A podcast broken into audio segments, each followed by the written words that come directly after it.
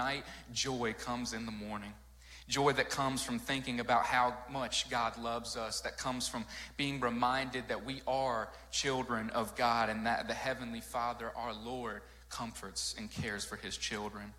When it doesn't feel like God is close to us when we are hurting, He may even send other people to show us the love and the support that we need to be the light in our present darkness.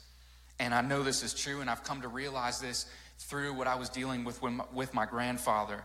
Because when my grandfather was really sick with cancer, God sent nurses from the local hospital to help him get in and out of bed, to bathe him, and to take care of him. When he passed away, God laid it on my pastor, our pastor's heart, to give me a call and to be my voice of reason and comfort in my time of need. The week after my grandfather went to heaven, my, grand, my grandma received over 30 cards in the mail from close family